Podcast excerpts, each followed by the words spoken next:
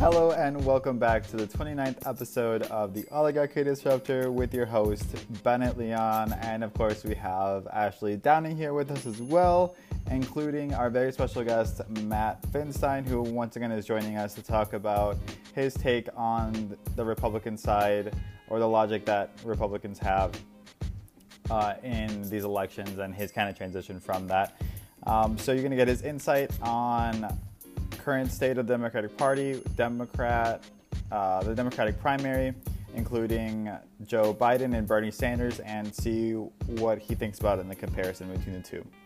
So I hope you guys enjoy. Thank you very much for tuning in.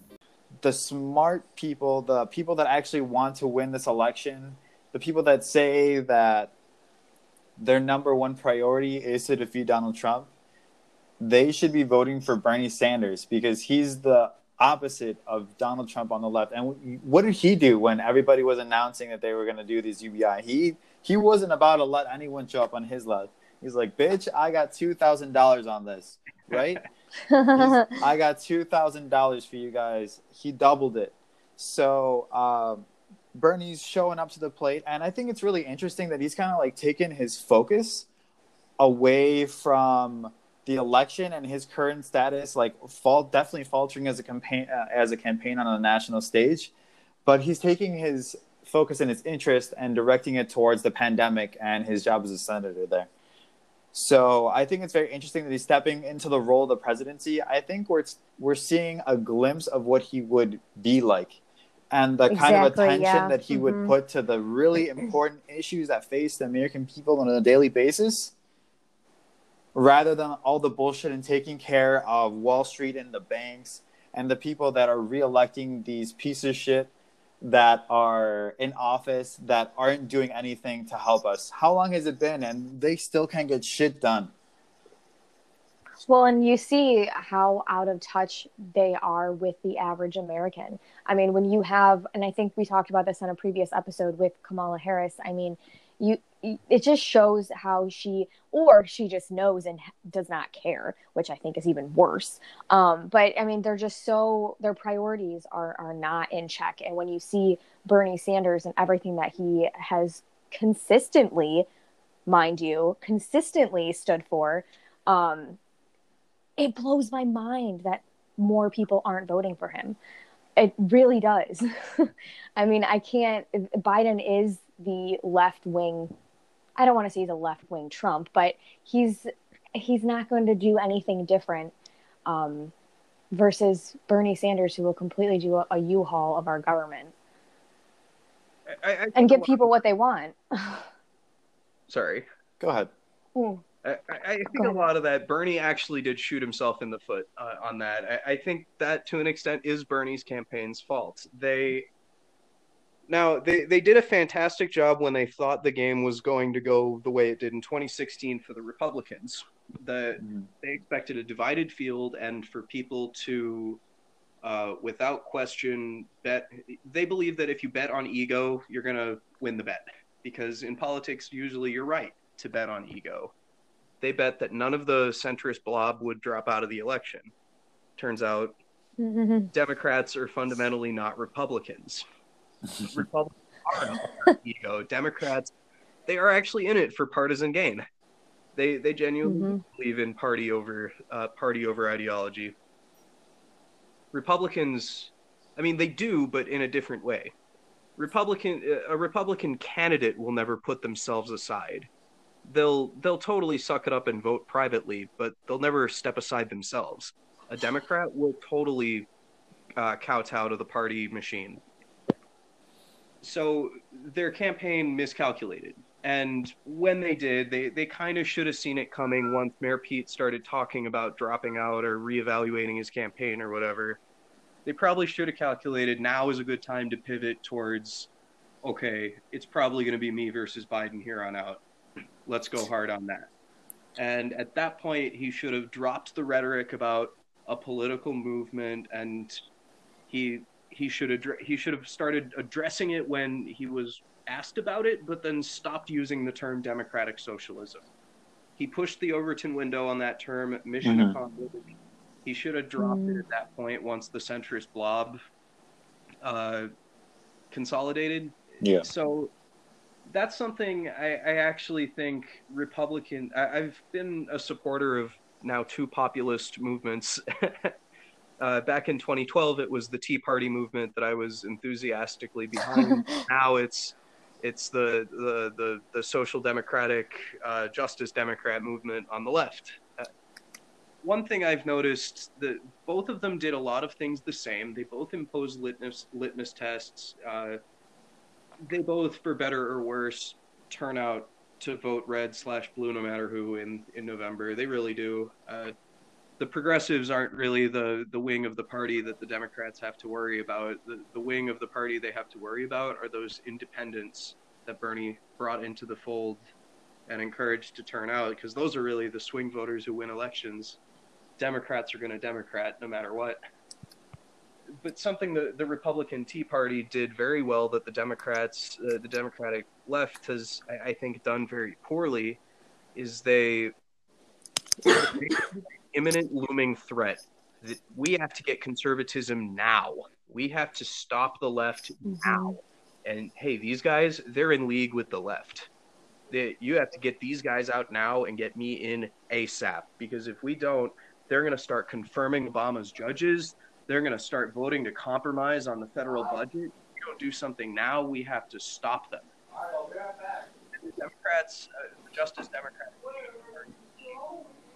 really hasn't done anything to, to galvanize that sense of fear, that immediate urgency to connect with people outside of the coalition who already kind of get that. They really haven't made it click for Boomer that, yeah, this is really important. Mm-hmm. He really never did that. I, I think one another good point that you had made too is uh, once he realized that it was him versus Biden and, and that that was really who his competition was. I think that Bernie should have, I don't know about necessarily um, making the rhetoric more harsh, but just really attacking his po- his policies, mine versus versus Biden. He sort of went into his voting history. He's Bernie is famous for you know quoting Biden's voting history, but I think that he could have started attacking Biden more personally um, earlier on. And I think that that really would have ha- helped him stand apart from Biden. And I think Biden is just getting a lot of voters that voted for Obama because they just find him to be familiar and a safe vote. Um, when in actuality, what we talk about a lot on here is that people regularly vote against their own interests. And I think that Bernie could have done a better job at letting people know hey, if you vote for Biden, you are going to be voting against your own interests. I think uh, that's also where Bernie Sanders dropped the ball is that he should have drilled Joe Biden more directly.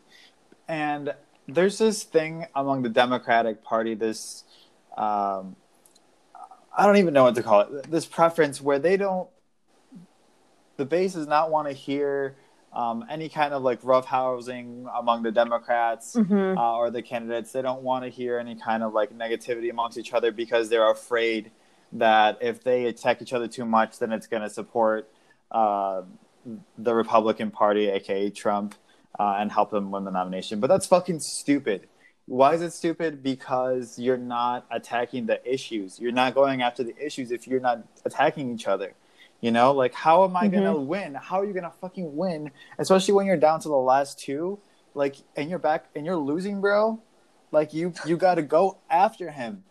You gotta go have, you gotta go after this dude because this guy has so much baggage, so much wrong with him, and then it's all recorded. Like it's all on the record. Like this, this is well known. That's why he's lost the last few times that he's run.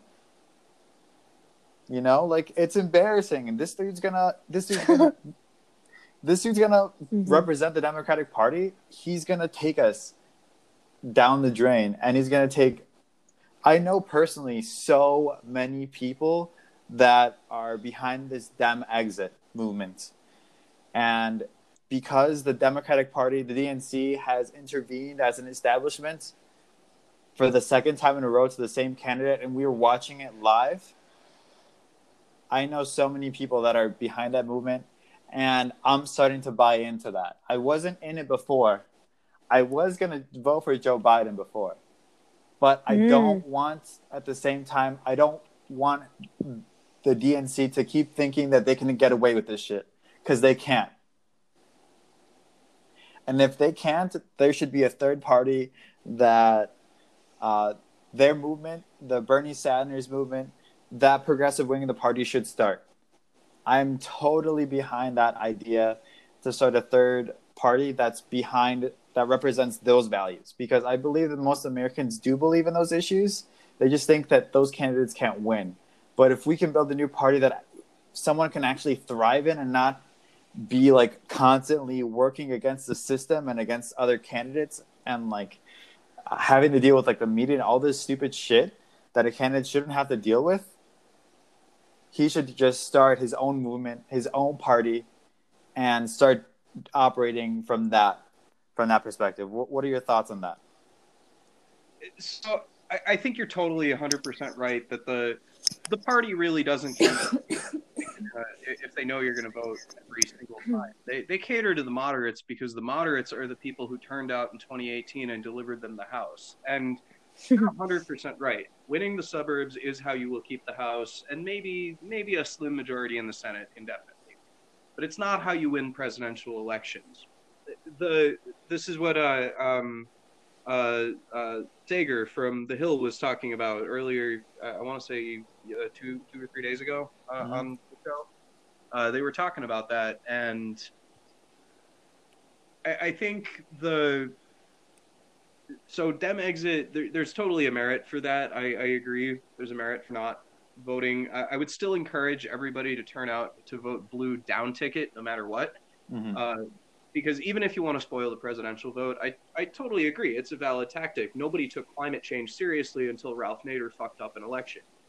yeah And that's true. It's just, that's not an opinion. That's a fact. The is Al Gore especially, didn't embrace climate change as a defining issue until Al Gore fucked up the election for them and gave us eight years of Bush. Because they recognized that, whoa, okay, these people actually care and they won't vote for us and they can actually swing an election. Uh, so I, I agree that's a way to go. I think the better way to go is to continue this uh, something the the the populist left has done very poorly compared to the populist right and the Tea Party movement is the Tea Party movement rose to to prominence and completed a, a pretty strong takeover essentially of the Republican Party between 2009 and 2016. The Tea Party uh, alt right was running the show, the populist right, uh, and they were able to do that by capitalizing on uh, dissatisfaction with Washington elites. They ran a campaign not just not just against Washington, which they absolutely did, and Bernie absolutely did run his campaign against the establishment and the elites, and they came they came with uh, not tangible plans where they had to answer questions of how are you going to pay for it. Uh, they came with a simple plan of no, no more government. So that's something Bernie can't do, but something something the movement can do is their high profile primaries of incumbents. You know, uh, Mike Lee took down Orrin Hatch's longtime uh, uh, longtime peer. I forget his name. Uh, there were Tea Party insurgents all over the country. Like in 2012, uh, Richard Mourdock took down Richard Lugar, a 30 year senator in Indiana, and uh, Tea Party insurgent Ron Johnson. He won a highly contested primary and took down Senator Feingold in Wisconsin. Uh, the same thing, the same sort of thing happened all over the Senate. Even uh, Republican Scott Brown won in Massachusetts in 2010 uh, before Senator Warren unseated him. But the point being, the the way to build a movement is to, is to start winning the districts that were going to go towards you anyway. Start Mhm. primarying uh, Cook PVI uh, Democratic plus five districts. You, you start winning solidly Democratic districts for progressives and you drive the party to the left. It, and that takes a long time unless you have a lot of high profile backing and money like the Tea Party did. And the money is is possible. We saw it with Bernie. The fundraising model works. So we could do a high profile Tea Party style insurgency at the next midterms, but it's going to be hard, especially wins. I would actually say that Biden's victory probably guarantees Super Trump uh, after his term, because status quo is what created Trump. Yeah, absolutely. All right, so I just wanted to ask you one last question before we end the show, um, or actually uh, one last, or like two actually. So I have one right now. Um, so where um, where should Bernie go from here? I mean, um, I mean, my bad, wrong question. We you actually kind of just answered that without me asking you. Um, what would a Republican's thought process be on a Trump versus Biden ticket? Um, so it depends what kind of Republican you are. There are there are a lot of uh, air quotes country club Republicans, people like my parents who, um, and this also applies to a lot of Democrats, which uh, what what you were kind of saying earlier about uh, uh, Democrats uh, not really taking too kindly to Bernie's rhetoric and all that. Uh, Democrats compared to Republicans are fundamentally nice people. And what I mean by that is like they clutch their pearls when Trump says something horrifying, uh, or uh, if if Bernie tells sure. a, tells that CNN reporter I'm dealing with a fucking crisis, they're like, "Oh, that's so unpresidential to swear." Or when he yells, "That's my damn bill," or he gets confrontational with people on the debate stage, they're like, "Oh, that's kind of rude. We're trying to be nice here. We're not Republicans." And in comparison, Republicans don't really give a shit about that kind of thing. They they just don't care. They don't care if uh, they don't care if Biden uh, threatens to, to, to punch a person at a rally or uh, calls a, a, union man a horse's ass. Or they don't care about that, really. They don't. But what they do care about is owning the libs. So they're gonna they're totally put that put that clip up in commercials and say, "Hey, this is the same guy saying that it's that Trump's rude. This is what you this is what you guys believe. Trump's rude, but this is okay." They love that. Republicans live for that. They live to to be hypocrites and then point out other people's hypocrisy. That is what they do. Eh, Absolutely. So, and more importantly, on the on the moderate ideological front, you know, all these Democratic pundits saying, oh, "We'll get a few crossover votes for Donald Trump." Sure. Why?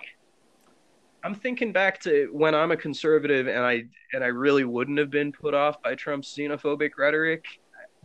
I'm thinking back on it, and Donald Trump's record when you didn't know him and he was talking about universal health care and uh, not cutting Social Security and Medicare, you could totally understand why a never Trump Republican would be a little scared. This is a break from the Republican orthodoxy.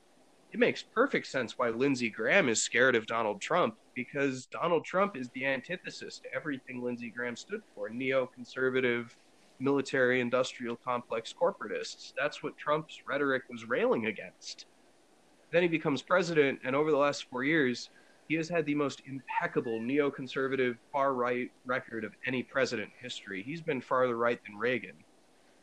So, why would a Republican vote for anyone other than Donald Trump? He is the epitome of everything the Republican Party stands for.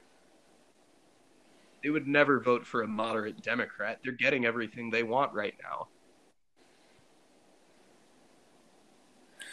Interesting. Absolutely. I think you're absolutely right uh, in thinking that because, like, why would you ever vote? Like, I would never vote for like a John Kasich against like a Bernie Sanders and like that kind of the opposite situation, you know? Absolutely. That's perfect. Because, because I would never, I'm going to get everything I want, every single thing I want, or the, the vast majority of them with like Bernie Sanders, but I only get half of what I want with John Kasich because he's going to go with both sides. He's going to get every, he's going to appease, try to appease everybody but I that doesn't benefit me, you know. So that's gonna that's my logic behind it. I also wanted to ask you one more question to follow up on that last one. Now, what do you think? Will Trump actually win against Joe Biden if he is the nominee? So, before the coronavirus, I I was saying 100% yes. Mm-hmm. Absolutely. There was no chance that uh, that Biden would win against Trump. It would be a perfect repeat of 2016. Maybe maybe Biden wins. Maybe. uh, now though, it could go either way. Uh, mm-hmm. I say, you know, the the Richard Burr scandal, where these these pieces of shit sold off millions of dollars of stock while they were also telling the American people everything was fine.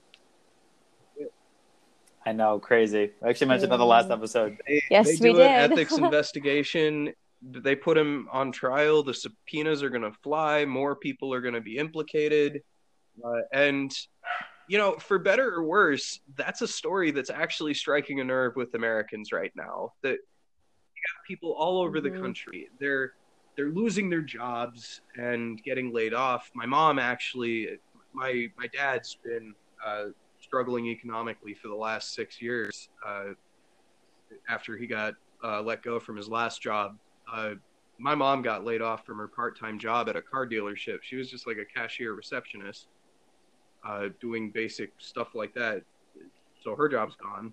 Uh, people all over the country in the gig economy, in the uh, the hospitality industry, a lot of the service industry, and these jobs are going towards companies that have no obligation to provide good working conditions.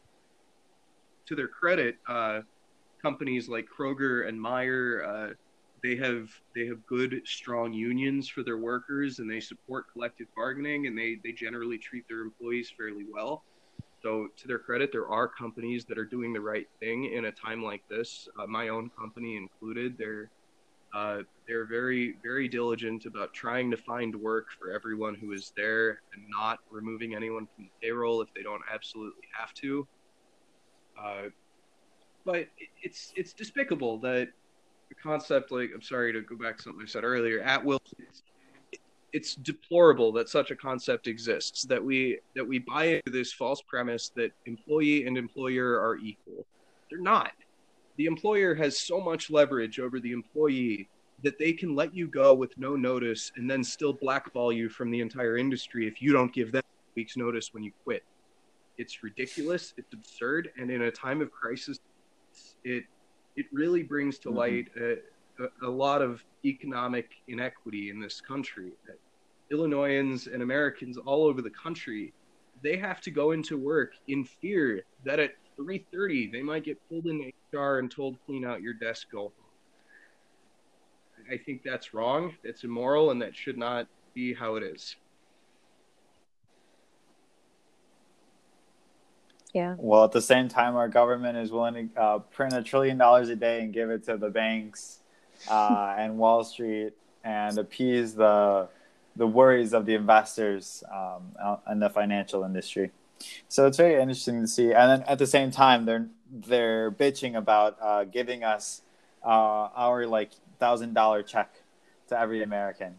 So this is I know this is our government. It's crazy it's so crazy to me that the people who i mean these big companies who even if they did invest lose you know a million dollars worth of investments they're still able to keep their electricity on pay their mortgages buy groceries they're not concerned about losing a job. They're not concerned about not getting a paycheck in two weeks.